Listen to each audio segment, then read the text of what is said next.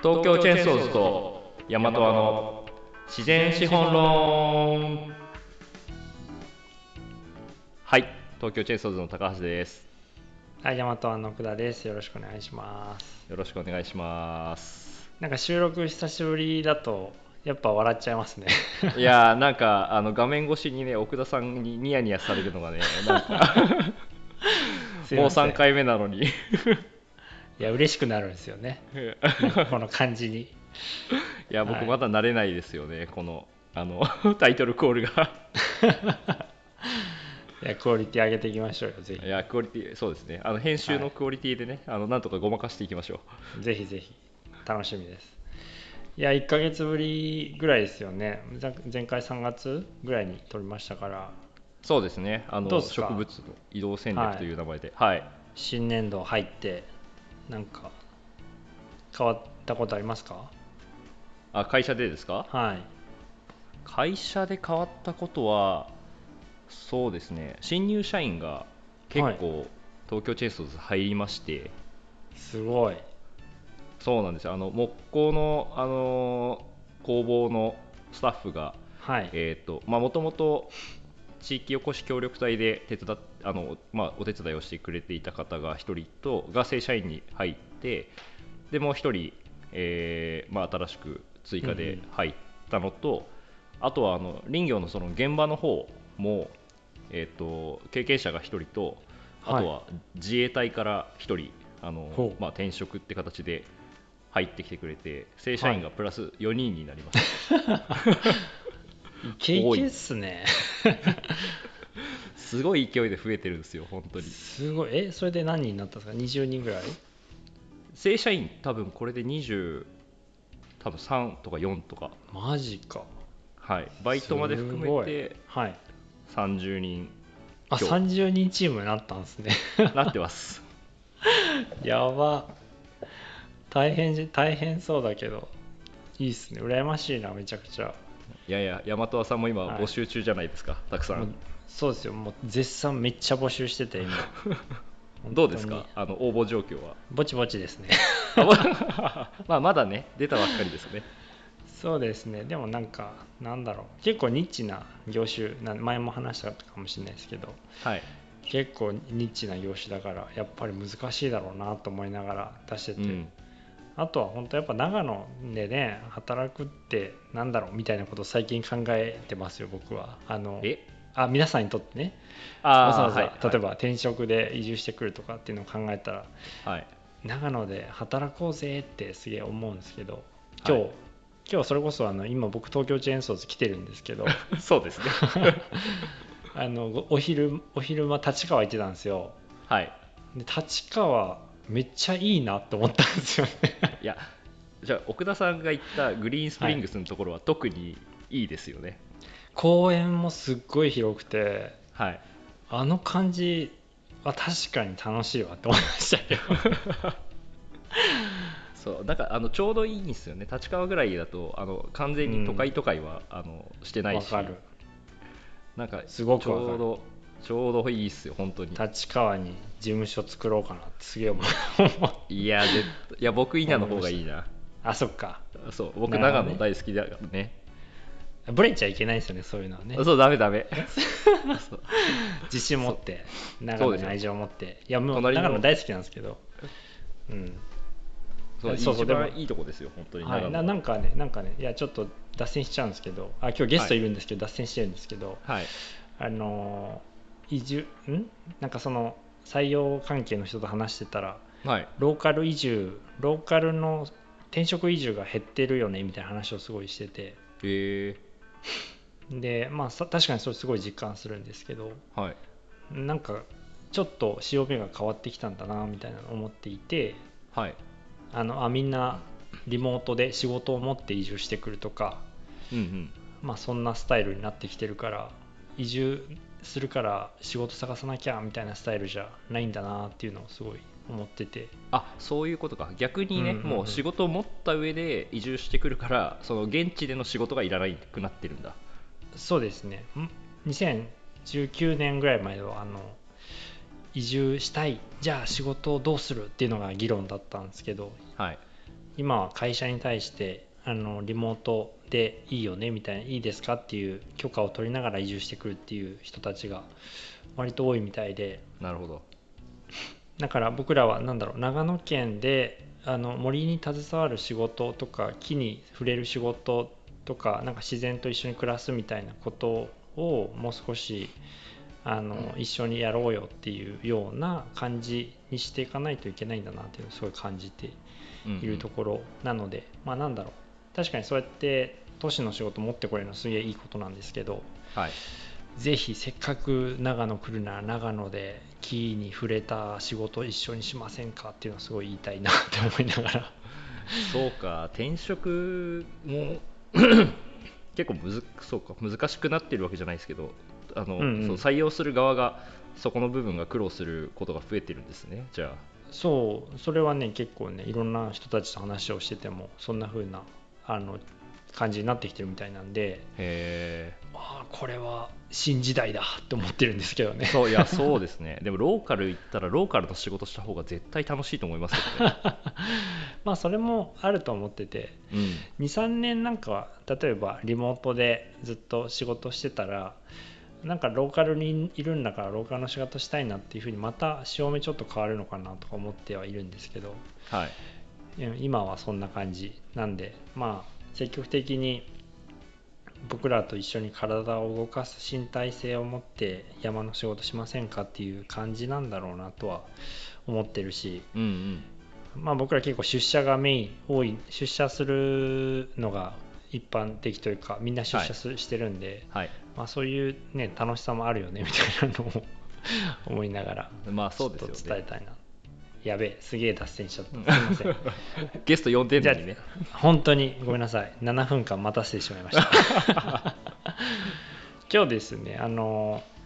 僕の僕の信州大学のえっと、2つぐらい下の 後後輩に当たるそうなんですけど僕はちょっと今日初めてお会いしたんですけどの斉藤大さんっていう方がドイツで今新興根高林の研究をしていてっていうようなところではい。あのちょっとつながって僕らも新興根高林とか新興根高林って言いにくいですね。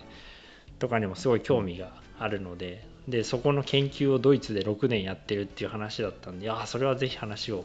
お聞きしたいということで今回は大さんに、えー来ていただきましたけども大さん話せますか？あ皆さんこんにちは、とはい。フライブルク大学博士課程に所属しております斉藤大と申します。今日はよろしくお願いします。よろしいくお願いします。やーよろしくお願いします。いらっしゃいませ。すごい緊張していてですねです堅苦しいね感じになってしまったんですがものすごい緊張が伝わってきました今。感じますね。はい、いつもお二人のあのポッドキャストを事前にあの拝聴しまして、はい。あのすごい楽しそうにこうお話しされている雰囲気がわかるんですけど、はい。ちょっと自分今日緊張してこんな感じなんですけど 緊張を解いてくだされば大変心強いです。よろしくおや願いします。っぱね森の人って結構ねそういう感じありますよ ね。そういう感じってどういう感じですか？いやいやいやなんだろう。そういう生真面目さというか、はい。僕の中ではその素敵さなんですけど、はい。ぼ僕もさいあの高橋さんもあの本流じゃない派なんで。確かに。邪道な邪道なんで、はい。あのしゃやたら喋るけど。森の人はもうちょい無口の方がいいんじゃないかって思うじゃないですか。なんかねあ確かに寡黙で真面目な感じの方がねそうそうそうイメージありますね。あの森の声を聞いていますっていう感じがいいんですけど僕らはペラペラペラペラ喋る喋るちょっとあのダメな感じなんですけどまあ今日はね、はい。第3の方にお話をたくさん聞いていきたいですね。ありがとうございます。よろしくお願いします。お願いします。じゃあ、えー、と軽く自己紹介というか あのしてもらってもいいですか？はい、えっと、今はそのドイツの大学で、まあえっと、森林、まあ、特にあの根高林の研究をしてるんですけどもまずなんで森林の研究しようと思ったのかっていうことをちょっとご説明させていただきたいんですが、まあ、小さい頃、まあ、仙台出身なんですけども、まあ、あのいつも子供の頃はこう虫取りですとかあとは魚釣りとかしてましてで、まあ、そういうなんかいろんな生き物となんか接してる接しているとなんか、まあ、やっぱりなんか森林っていうのがあってこそこういうなんかいろんな生き物がいるんだなっていうのがなんか子供ながらなんか感じるところがあって、えー、まあ、それを支えてる、まあ、森林を勉強したいなっていう思いがありました。あとは自分の、えーと、祖父母が、まあ、昔あの杉をなんか植えていた場所がありましてで、まあ、あのそこも自分の子供の時の遊び場だったんですけども、まあ、そこでなんかある時なんかおじ自分のあの祖父母がぼやっとこうこの杉はお金にならないんだよなっていうこうぼやっとこうつぶやいたんですけどなんか 50,、はい、50半世紀ぐらいこう経ってまで育てている木が、うん、なんでお金にならないんだろうっていうのが すごいびっくりしてでなんかそれって、なんかちょっとおかしいんじゃないかっていうか、まあ、その中でもなんか片耳になんかこう投資とかでなんか一瞬でこんなに儲けたよみたいな話がある一方でなんかそんな半世紀もかかる育かけて育ったものがなんか全なんかあまり価値が生み出されない時もあるっていうのでそちょっとなんかそこがきっか一つのきっかけでもきっかけでもあり、まあそうですね、はい、大学で、まあ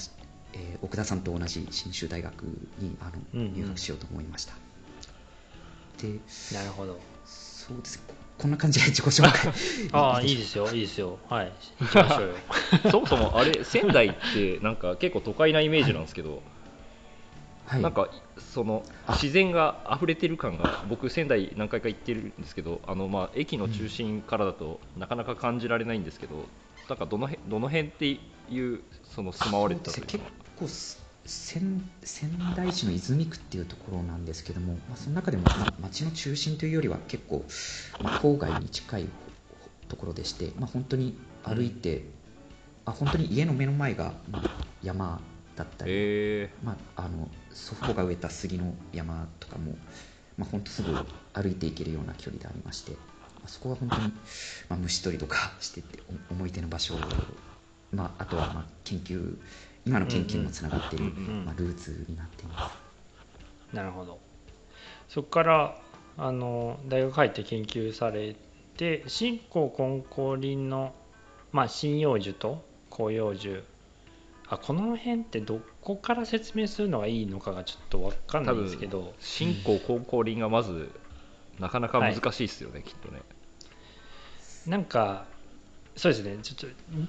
聞いてくださってる方の属性が分かんないんですけど針葉樹と広葉樹ぐらいは大丈夫？大丈夫、うん、多分そこは そこは行きましょうそのまま。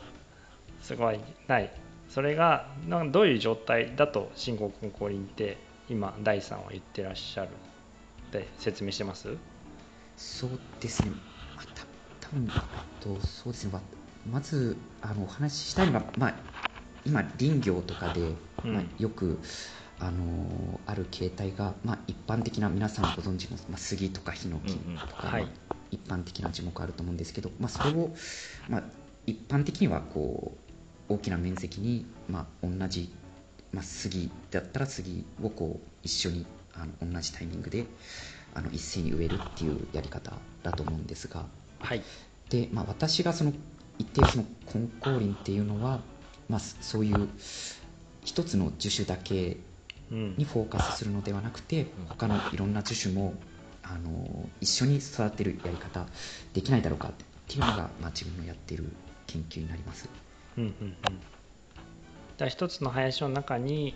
杉ヒノキだけじゃなくて広葉樹もミックスされていてまあなんか多様生物多様性が豊かであるみたいなことだと思うんですけどなんかそれが何て言うんですかねそっちの方がいいのではないかっていうのはあちょっと待ってください。なんか研究のえっと概要を先聞いた方がいいんですかね？多分。どどっから突っ込んでいくかがね、難しいですね。そうですね。でも一回多分話してもらった方が僕らも突っ込みやすいかもしれないですね。はい、はい、あじゃあすいません。先に喋らせていただきます。お願いします、まあ、先ほどのようにあのまあ、一般的に林業で、まあ、そういう単一の樹種にフォーカスして、まあ、基本的に育ててまあ、収穫するっていうサイクルが一般的なんですけども、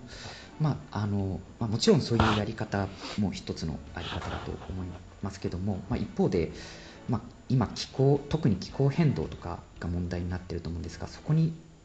対応できるのかっていうのがまあ一つの大きな点になります。で実際にあの2018年、まあ、ドイツその時自分もいたんですけどもあのその日本でいうとあの杉とかヒノキのような一般的な樹種の、まあ、ドイツ頭皮っていうのがあるんですけども、うん、それがあの乾燥害、まあ、またあのその乾燥で弱ってしまってそれがきっかけでこう虫にあのすごくやられてしまって、うん、である報告では、まあ、ドイツの森林面積の2.5%の森林があの枯れてしまったっていう報告があります。す結構量ありますね。なのです。はい。で、まあ、まあ、ドイツとかと比べて、まあ、日本はあの、まあ、環境とかの点で恵まれてはいるとは思うんですが、まあ、今後そういうなんか自分も実体験として、まあ、そういう日本でいう杉みたいな木がドイツでやられたっていうのを目撃して、うん、まあ、日本の山は本当に気候変動に対応できるんだろうかっていう、えーとまあ、一つのなんか疑問というか、なるほど、えっとはい、なんだろう差し迫るなんか思いというのがありまして、まあその、はい、まあまあ、本当に遠い未来かもしれないですけども、まあ、そういうところも考えながら、まあ、一つの方向として、まあ、これまでの単一の樹木だけにフォーカスするだけじゃなくて違う選択肢として、まあ、違う樹種も混ぜてで、まあ、違う樹種っていうことは、まあ、あのいろんな環境にもあのそれぞれの樹種によって、まあ、適応できる環境っていうのがバラバラでして、まあ、いろんな樹木を混ぜることによって、まあ、気候変動で、まあ、いろんな環境にこれからなっていく可能性が高いと思うんですけどもそこにも対応できるのではないか、はい、で、まあ、実際に、まあ、どういう森づくりにあ、まあ、多様な樹木がある森林にしていくためにはどういう、まあ、技術が必要なのかっていうのを今研究であの特に生態学的な方向から今、えー、研究をしています。なるほど。そのドイツはいいやいや真面目真面目にいきましょうよ。ドイツ頭皮は乾燥に弱いからそれだけだと乾燥した時に一気にやられちゃうよねみたいなことでいいんですか？そうですね、まあそのまあ、ドイツ頭皮は結構その他の、まあえーと、ドイツの他の樹種と比べてかなりあの著しく、まあ、被害があるっていうことが分かってまして。で、まあ、それがあの林業で一般的にこう育てられている大面積に育てられているので、うん、まあ、それだけではなくて、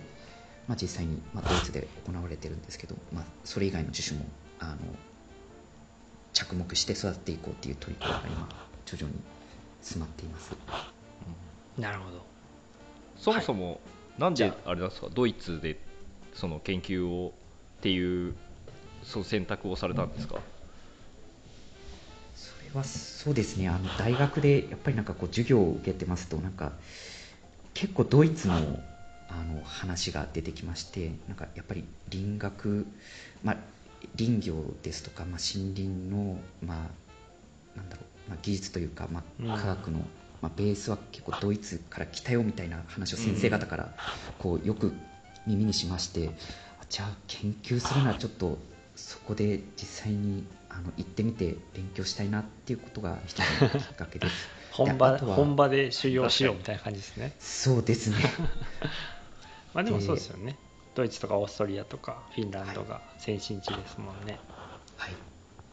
あとはそうです。あすみません。またベラベラ喋って申し訳ないんですが、うん。うん、あのまあ、研究、まあ、してる中で、まあ、あのそのトピックに関連する本をあの、まあ、教授からこれ読めよって言われたんですけども、まあ、その本の、まあ、著者の一人が、まあ、ドイツだったっていうこともの、まあ、あとは今いるフライブルクっていう町の、まあ、教授でして、まあ、そこにああのすごいその内容が、まあ、本当に自分が研究したいあのこととかなり一致してまして、まあ、そこでちょっとメールを送って、はい。まあ、あの今に至ります。なので本当にその先生が、はい、その本を渡してなかったらここを選んでなかったかもしれないなという本当になんか縁というかん。そうですね。で今 6, 6年経ってしまいました。うん。わかりました。なんか実際にあのその6年間研究してくる中でなんかどんなことが分かってきたっていうのはあるんですか？はい。で今私があの着目し今研究着目しているのが特に若い森林でしてはい。でまあ実際にあのえっと若い樹木をこう一斉に植えた時にまあどういった樹種の組み合わせがあのその森林の生産性成長を高めるのかっていう、ほう。まあ、樹木同士の相性を今見ています。うん。へえで難しそうですね。そうですね。であのまあ樹種いろんな樹木があると思うんですけど、まああのまあその組み合わせによって、まあ、うまく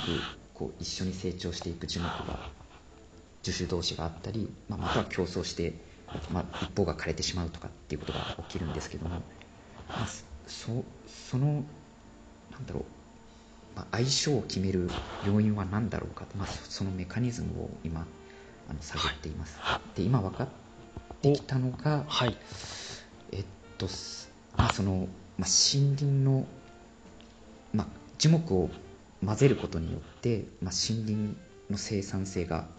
上がる場合があるんですけども、まあ、その、まあ、大きな要因が、まあ、ある一部のはい樹種による独り勝ちっていうメカニズムになります。一人勝ちなんだ そこはすみません、ちょっとこれ分かりにくい。はい。あの、結構その、根高林で、まあ、こう、樹木を混ぜると、まあ、その、森林全体の成長が上がるっていう、まあ、あの報告があるんですけども、まあ、そこで一般的に考えられてるのが、まあ、違う樹木同士がこうあの協力したり、まあ、助け合ってあの例えばあの樹木によって、まあ、根っこの張る深さとか樹種によって違うと思うんですけど、まあ、そうであれば、まあ、一つの樹種だけ植えてしまうと、まあ、その樹種が到達できる範囲での、まあ、養分とかしかあのできないんですけども違う樹種、まあ、特に深く根を張る樹木を混ぜると、まあ、森林全体でそのひ例えば表面だけの土壌の養分だけじゃなくて地下の深いところの養分もあのこう吸い上げて、まあ、それが、うん。あの森林全体で、まあ、あのなんですかね無駄なく資源を利用することによって全体で生産性が上がっていく、まあ、そういうふうにねあの、まあ、チームワークといいますか、まあはい。違う樹木が協力しながら、うんあのまあ生産性が上がっていくっていうメカニズムが結構一般的にあの考えられがちなんですけど、はい。若いはい。樹木を対象にした、まあ、私の研究では、まあどちらかというとその協力し合うチームワークではなくて、はい。まあ、一部の樹木が独り勝ちしている。あの、まあ、その個のち個の力というか樹種の力によっているっていうのがあの自分の結果でも出ました。えその一人勝ち一人勝ちするのが、えー、と全体の成長としてはよ良いっていう意味ですか？そうですね。一部のあ例えばあの、まはい。あ、仕事でも同じだと思うんですけど本当に優秀な方がはい。全体を引っ張って、はい。まあ、全てを決めちゃうことがあると思うんですけど、ええ。まあそういうのが起きてまして、はい、まあ、あのそういう成長が特に早い樹種が、い。まあ、いろんなあのせそれよりも成長が遅い樹種と混ざることによって、うん。まあ、その成長が早い樹種が生き生きとことに。よってまあそれがぜぜ全体をはあ。全体の生産性を決めているっていう、えそれによって独り勝ちしたものが出てくるとその成長遅い方も結果的に良くなるってことなんですか？えっとそそれはたまちまちなんですけども、はい。あのその成長がいい樹種に負けてしまってあの成長があの遅くなってしまう。あむしろ遅くなってしまう。はいっていう場合があります、でも森林全体としては成長が高まるんですよね。はい。それって何で見るんですか？バイオマス量みたいな話なんですか？はい。あそうです。バイオマバイオマス量になります。すごい。あじゃあ結構なんだろう調査するのが細かく調べ一本一本調べていくみたいな感じになるんですか？そうですね。今あの実験林には2万本？樹木があるんですけど、はい。まあ、それの全てはないんですが、まあ、それの多くの樹木を毎年研究室のみ皆さんですとか、まあ、他のはい。研究室の皆さんとも協力しながら、あの毎年なるほどね。測っています。あそれってなんかレレーザー計測とかじゃなくて手手なんですか？手作業になりますね。あのそそこはなぜ手確かになんだろうって言っちゃ脱線なんですけど。はい、まあ、そこはやはりあの、まあはい。できるだけ正確に測りたいっていうのと、あ研究レベルだとやっぱそこは人人がまだ信頼性高いんですね。今も。結構途方もないっすよね量的に。かもしれませんね。はい。そのはい。いやそうであとはちょうど全然関係ないんですけどお一昨日ぐらいにそのレーザー昨日か。昨日レーザーのあの実証みたいなやつやってすごいもう一瞬で結構バイオマス量とかも出るから、いやすげえなと思ってたんですけど。うん。そそれはあれですか？手で測るときはその樹木の幹とかのその直径とかそういうのを測っていくみたいな感じなんですか？あその通りです。あの、まあ、ノギスって言いましてあの、まあご存知だと思うんですけど、まああのまあ、その樹木の幹をの直径を測る機械を使ったりですとかあとは、まあ、ポールを使って、まあ、メモリがついてるポールを、まあ、こう伸ばし上に伸ばして。めっちゃ大変ですね、樹高を測ってたりします。い、や皆さん本当ちょっと研究者にもういや本当そうした方がいいですよね。いや 地道な調査によって、ね。あの実験林の中ではそうやって若い林はどっかがぐっと勝ってる林の方が全体バイオマス量が増えるから全体の成長量とか、まあね、炭素固定量も含めて多いよねっていうのが分かってきましたっていう感じなんですね。そうですねあの本当に、まあ、ただあの、まあま、必ずしも混ざればうんあの生産性が上がるってわけではなくて、まあ、本当にまらあの樹種の組み合わせにバラバラでむしろあの一種あの混ぜるんじゃなくて、まあ、一樹種だけで育てた方が成長が早いっていう場合もありまして本当にそれは樹種の組み合わせあとはまあ樹齢とかによります、樹種の組み合わせははい、なんか難しそうですね。確かに。どういう組み合わせがいいかって無限無限じゃないですか。はい無限です。ねなのでそそこのメカニズムってめっちゃ難しでもそれそうだなその研究自体は、その植林をする前提でその新興根高林にしていくっていう風な想定っていうことですか？えっと、まあ、本当に基礎の基礎の研究なので実際にその林業での、まあ、施業といいますか、まあ、あの森の管理の仕方の具体的なこう方法を踏まえた上でやってる実験っていうのではないですね。うんうんというかむしろその根高林が本当にあのまあなんだろうす根高林の研実験的研究っていうのは本当にここ、えーっとまあ、数十年前に始まったばかりで本当にあの せ施業とか、まあ、森づくりを考える前にそもそも、まあ、生態的な、まあ、基礎的な研究っていうのが基盤がない状況っていうのがあの、まあ、今の状現状でして、はい。まあ、本当に基礎の基礎を今積み重ねていて、まあ、どういう組み合わせだったら、まあ、いいんだろうか、まあ、ただ今の自分の研究っていうのはすぐ林業に生かすっていうのは、まあ、結構難しくて、まあうん例えば今自分が関わっている実験林はそうですね、えー、とかなり密集して植えてるんですね。例えば、はい。4メートル ×4 メートルの面積に今うん。50本ぐらい結樹木が構入ってるんですけど、おーえこれかなり高密度はいです、ですね。で多分こういう植え方っていうのは、まあ、多分現場林業のところではなかなかないと思うあないと思うんですけども。なので本当に、まあ、どちらかというと私の研究は本当に生あの生態